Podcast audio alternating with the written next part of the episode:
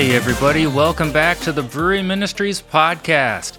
I am your host, Nathan, and today we are exploring, was the early Christian church, the original first century Christian church, different than the modern church? I'm going to interview a friend of mine, Daniel Habig. He grew up in my hometown of Avon, Indiana. He lives in Austin, Texas now. And we're going to hear his impressions of the early Christian church compared to the modern day church. Why the early church was so electric, why it spread so quickly, and what was so interesting about it. So before we dive into the interview, I have a few thoughts myself on this. One of the reasons I asked Daniel this question is because everybody pretty much knows that the modern church is struggling. Young people are not as interested in church or in faith as they used to be. So where the early church was growing and exploding and expanding very quickly, the modern church is shrinking, and they're losing steam with the younger generation.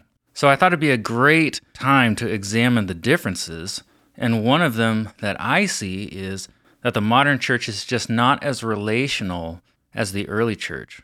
The structure that we've come up with in the modern church is just not very conducive to natural, organic conversation about faith, asking tough questions, building close-knit relationships. Not necessarily saying that everything the modern church does is bad or wrong, but I think it could benefit from re-examining the early church and trying to figure out what they were doing that was so impactful. Communion is a really good case study on this because it started out as this really intimate relational meal together, but over the years it evolved into something that would fit into a church service in a shorter time frame with people who don't know each other, and it lost some of the things that made it relational, not all of it, but let's quickly compare communion in the early Christian church to modern day church, and I think you'll see what I'm talking about. So when we look at modern communion, people generally take a cup of juice and a little piece of bread, and they eat it and they remember what Jesus did when he died on the cross. What the early church did, though, was quite a bit different, and it was in a different setting. Communion was a meal in homes. What you'll probably notice right off the bat is today we have this short snack, and back then people got together and they had a whole meal and they brought wine and they talked. It sounds quite cool. It's kind of like if you got together with 2 or 3 friends and got them together in your living room, you brought some wine, you made this huge feast, and you sat there together and you talked about faith and questions you had about God and what he'd done in your life. That would be a closer modernization of the original early church communion. So some of you are probably like, ooh, that sounds interesting. What they remembered when they took this meal, too, was much more theologically deep. I know that sounds really provocative. The main point is still the same. So the early church would remember Jesus and what he did on the cross, which is the same thing that we remember today. But back then, they weren't just remembering the cross. They were remembering the entirety of what God had done for the Jewish people. So if you think about it this way, they were remembering this whole big story when they had this meal. Today, we remember the climax of that story, but not the rest of it. Communion was actually something that was built off of a celebration called the Passover meal. This meal celebrated when God had saved the people from being slaves in Egypt. That's what the second book of the Bible is about. If you've heard of Moses, that's that same story. So at the Passover meal, they would celebrate their independence, basically, when God saved them from slavery. And then they would remember everything that happened from Exodus, that second book of the Bible, all the way to current day. And once a year, they would get together and they'd have this big meal, they'd have food and they'd have wine, and they would stay up all night telling the story and talking about what God had done. So a modernization of that, the Passover feast celebration, would be if you made a bonfire in your backyard, you had a bunch of people over, you had some food and drinks, and you just stayed up all night and you talked. If you fast forward to the New Testament, before Jesus died, he shared this meal with his friends. They were having the Passover meal, which becomes modern-day communion, and he retells that original story about God saving the people from Egypt, but he plugged himself into the story and deepened the meaning. Explaining that and explaining what all that meant and how he did that would be like a whole nother episode. If you want to know more about that, I would highly recommend you get on YouTube and look up The Bible Project Passover, because Tim Mackie did this long episode where he basically traces the symbolism of the Passover meal and explains what it all meant and what Jesus was doing. He also did a podcast episode on his podcast, Exploring My Strange Bible. It's Matthew Part 32, The Passover Meal. So that would be another good resource if you want to learn more about that story. But my guess is because we're not Jewish, we don't remember the Passover meal today. So we only celebrate the climax of the story and not this long, deeper narrative about God pursuing humans as a family. The differences I see there between early Christianity and modern Christianity is their early communion was theologically deeper, the story went deeper, and it was more relational. Their method was much different. It was more natural, less organized, and they functioned more like close friends or a family. Our ministry tries to somewhat emulate this in the best way we can. We get some friends together at a local brewery, and we invite other people, and we just talk through the Bible and talk about faith and God and wrestle with questions together while we have food and drinks. And our model for that has been the early church. I think that people who struggle with church services might really like what the early church was doing, so I think getting together with a few friends around your dining room table or at a brewery or at a restaurant might be the future of church for the younger generation. It's not to say that organized church is going to go away, but I do think they would do well to look at the early church and study it and see what they could take to build into present-day church to kind of restore some of what's been lost that people are longing for. I think we could benefit from both re-examining the story they were telling and how they got together to share their faith. So without any further ado, let's dive into this discussion with Daniel and hear his thoughts on this topic. Hey everybody, I'm sitting here with Daniel Habig, a buddy of mine. Say hi, Daniel. Hello, everyone. Howdy from Texas. Excuse me. Yes, from Austin, Texas. I have known Daniel for a long time. He's a really smart guy, video game programmer, a musician, he's a drummer, and he's got a really good head on his shoulders. Very, very philosophically and theologically smart, asks some really good questions. So we thought we would just go through some questions that I talked to my group at the brewery about together, to kind of give you an idea of the kind of things we talk about and find interesting. So, Daniel, do you want to introduce yourself and say anything about yourself? Sure, I can say a little bit. First of all, thank you for having me. I was really excited when you sent me the invite to have this discussion talking about, Genesis, but, some bigger, questions about religion and God and sort of the Christ life kind of thing.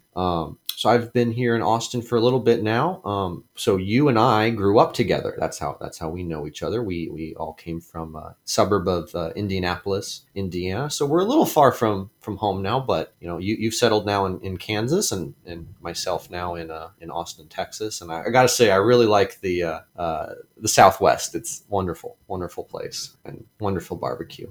I love it so much. Yes, we've actually had some together. I've had you over for dinner a couple times, and we've had discussions like the one we're going to have tonight, and delicious food. And so no food tonight, but I think discussion will still be there. Yeah, the discussion is the food. That's it's the nourishment. And I hope this will be helpful to who's ever listening as well. I think lots of interesting topics for us tonight. Yeah, so we're going to dive in with a pretty juicy question right off the bat. Okay. What do you think the early church was like, and what appeals to you about it? And is it any different than the modern church? Yeah. The first century church, right? Because after Christ passed, Christ died. We all switched to, AD. So we're in the year 2022 AD right now. So the first century Christian kingdom was, under severe threat from the leaders of the time and even just the culture of the time.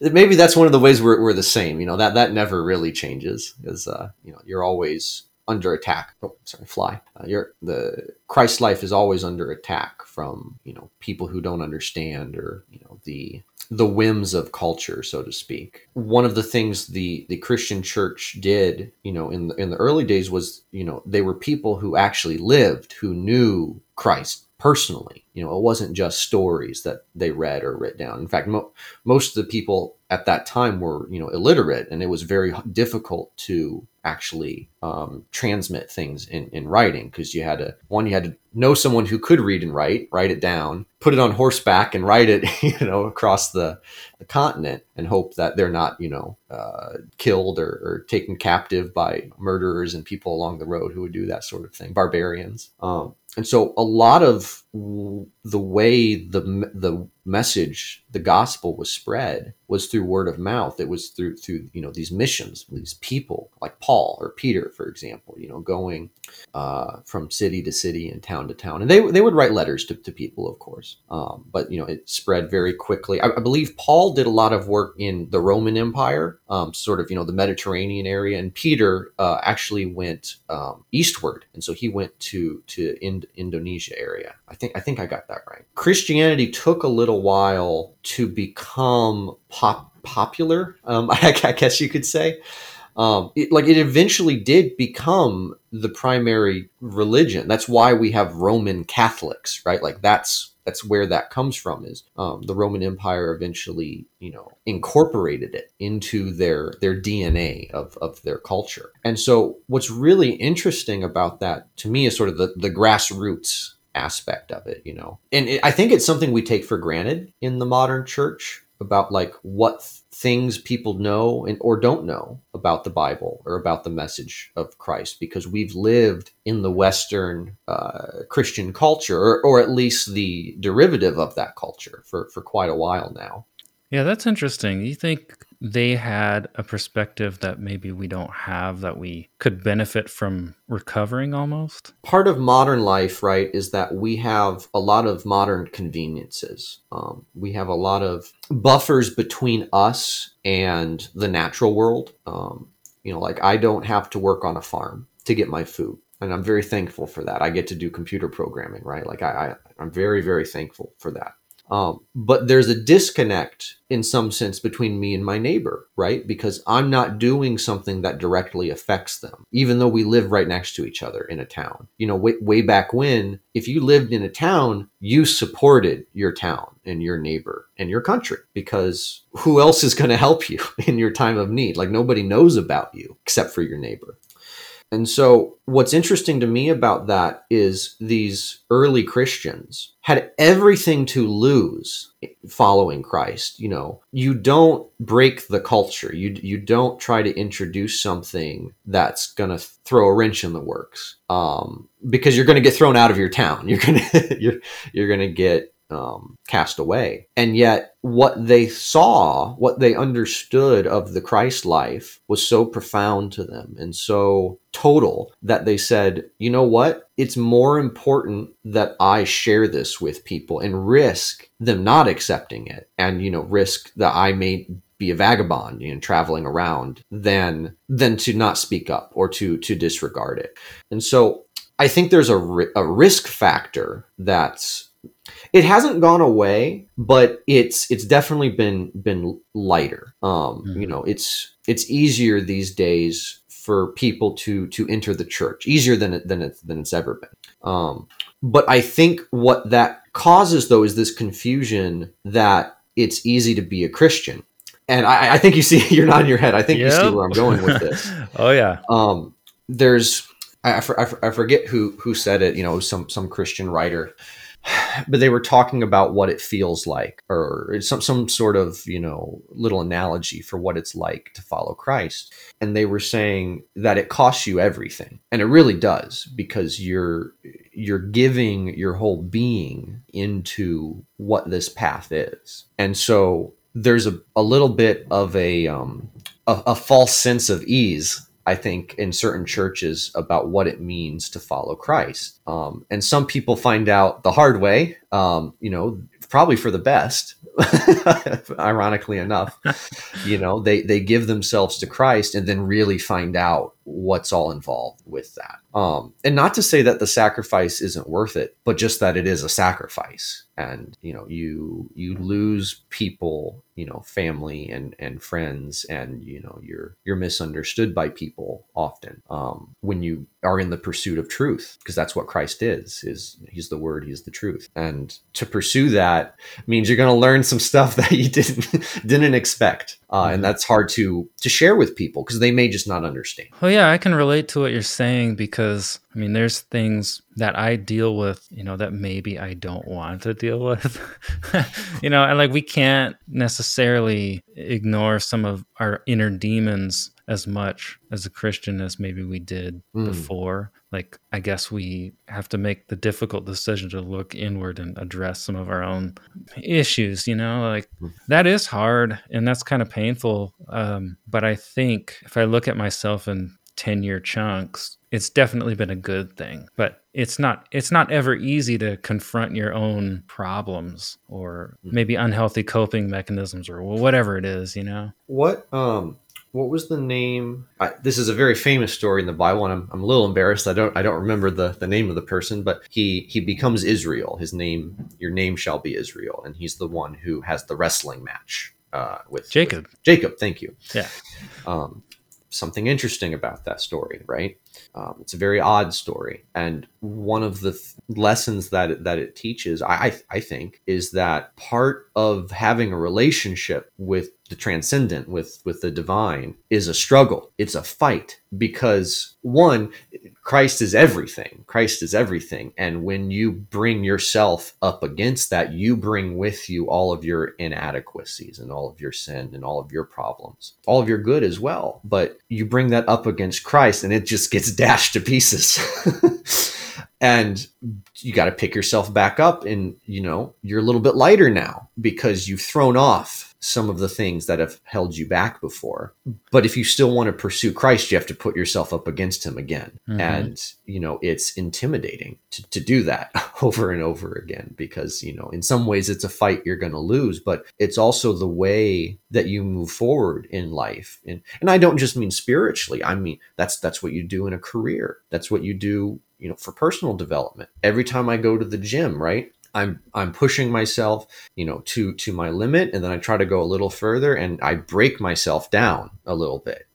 It's painful. It's funny you say that because that's exactly what I was thinking. I was thinking about cross country when I used to run in high school, and we were on the same cross not at the same time, but we were at the same time, same school. Yeah, because I was thinking, I remember when my coach started introducing longer and longer workouts, and it's like, today we're going to run 13 miles, and I'm like, oh no, and I guess it was good for you, but it also breaks you down at the same time. Yeah, that's the analogy that came to mind for me. That's the thing that I think is missing from a lot of the Christian message in most churches these days is just because you become a Christian doesn't mean you're immune from suffering or tragedy. Oh, yeah. Sorry, Joel Osteen, but... And I think... That's right. And I think a lot of people probably would never become a Christian then because they're like, well, screw that. I'm not going to be part of this organization if I'm not going to get anything out of it. That's a very transactional way of thinking about it. Mm-hmm. And in some sense, they're right. Like if you don't get something out of putting effort towards it, then maybe it's not worth your time. But what you stand to gain from this doesn't work that way. It's like, Here's another way of thinking about it, right? There's terrible tragedies that can happen to any one of us. You get hit with 2 or 3 at the same time, that can just knock you out. You lose your job, you get cancer, and death in the family. Boom, boom, boom.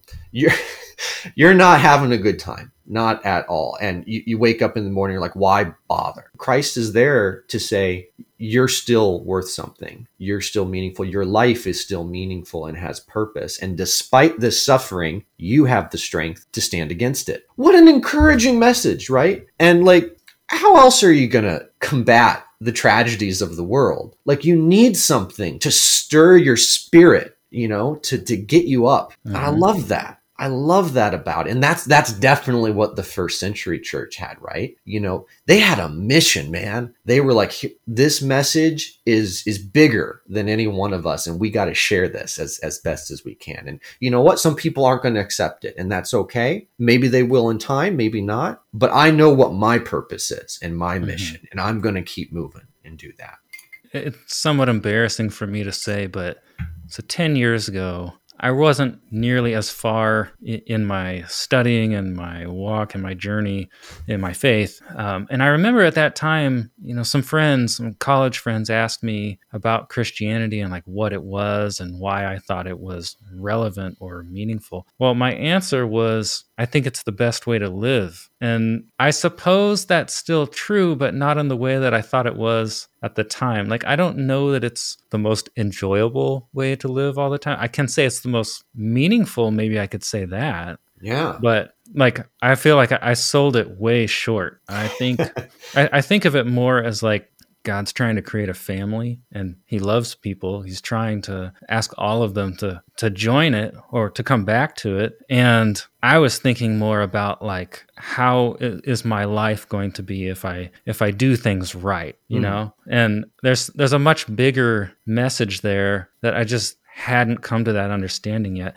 But you know what you said earlier, that almost like a I don't know if it's an infant level or a teenager level of explanation of the story of what Christianity is widely circulating. And of course, you've got people around that are in all different stages in their faith journey, so maybe that's why. But at some point, we've all got to graduate to this level of understanding, like, oh, like, yeah, Christianity is really meaningful and powerful, but it's not like you become a Christian and you're not going to get cancer. Like, your life is going to be tough, but it will have meaning. It'll have meaning. Absolutely. Yeah. And I mean, that's the trade-off, right? Is you know, there's all sorts of philosophies and religions in the world that try to offer meaning. And what we're saying is we believe this is the best one that does that. And also the one that is true, and true not just in a meaning sense. There's a famous conversation between C.S. Lewis and J.R.R. Tolkien. So Lewis wrote the Chronicles of Narnia, and Tolkien, of course, wrote Lord of the Rings. You know, both very influential, very amazing stories. And at the time, C.S. Lewis was a Christian, and I believe Tolkien was an agnostic. And they're both very, very well-read gentlemen. They're both very educated, and they've read very famous historical myths. And Tolkien asked Lewis, he called him Jack. His nickname was Jack. He's like, Jack, why are you a Christian now? Because he didn't used to be. And he says, well, Christianity, the story of Christ, is a true myth. And that's what's so powerful about it, is it's not only mythological in the sense that it's this story that has survived, endured the span of time, right? You know, it's true in that it actually happened. And so there's a marriage in the story, not of the divine and the earthly. And that's what's so cool about it, is the structure of it is that marriage, just like the content of it is that marriage. And Tolkien was so moved by that, you know, he eventually converted to Christianity as well. That made sense to him. And I just thought that was very interesting. Wow. So that conversation is responsible for us getting Lord of the Rings, huh? Maybe. I love Lord of the Rings so much. Also has a very good mythological origin story. There's the four main books, The Hobbit, The Fellowship, The Two Towers, and then Return of the King. But after Tolkien died, his son put together a bunch of his, you know, work that hadn't been published, and they published a book called The Silmarillion. And it's really dense. It's really hard to read, if I'm honest.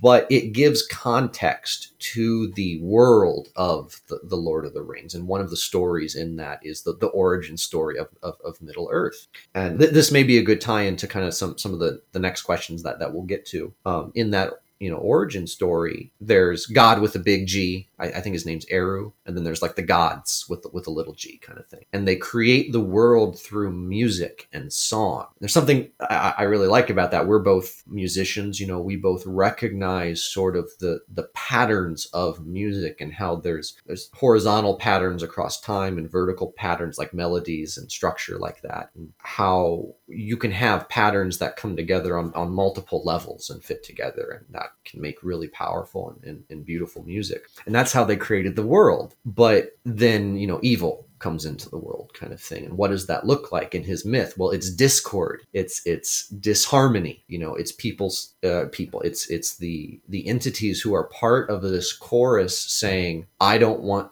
to play a part in this song. I have my own song I want to sing. And so they start singing their own thing that's, conflicting with the goings on of the actual song. And that's how that's introduced into the world. That is almost like early Genesis. That is basically just a retelling of Genesis 3.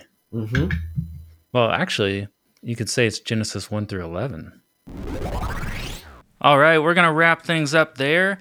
I actually talked to Daniel for like 2 hours, and we went over like 5 or 6 different questions, including, did God create evil? And we had a lengthy discussion on one of the most difficult chapters in the Bible, in my opinion, the sacrifice of Isaac, that story where God told Abraham to sacrifice his son. So that's a really disturbing story. So we tried to unpack it and look at the cultural context and figure out, is there anything missing that we're not seeing today that maybe ancient people knew that made that story a little easier to digest?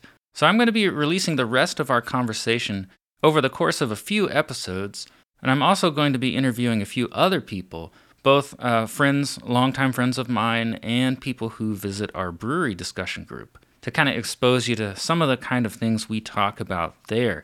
So that'll be a lot of fun. You can watch the interviews over on the YouTube channel for Brewery Ministries, and we will be back soon with another episode. Thanks for listening, and talk to you soon.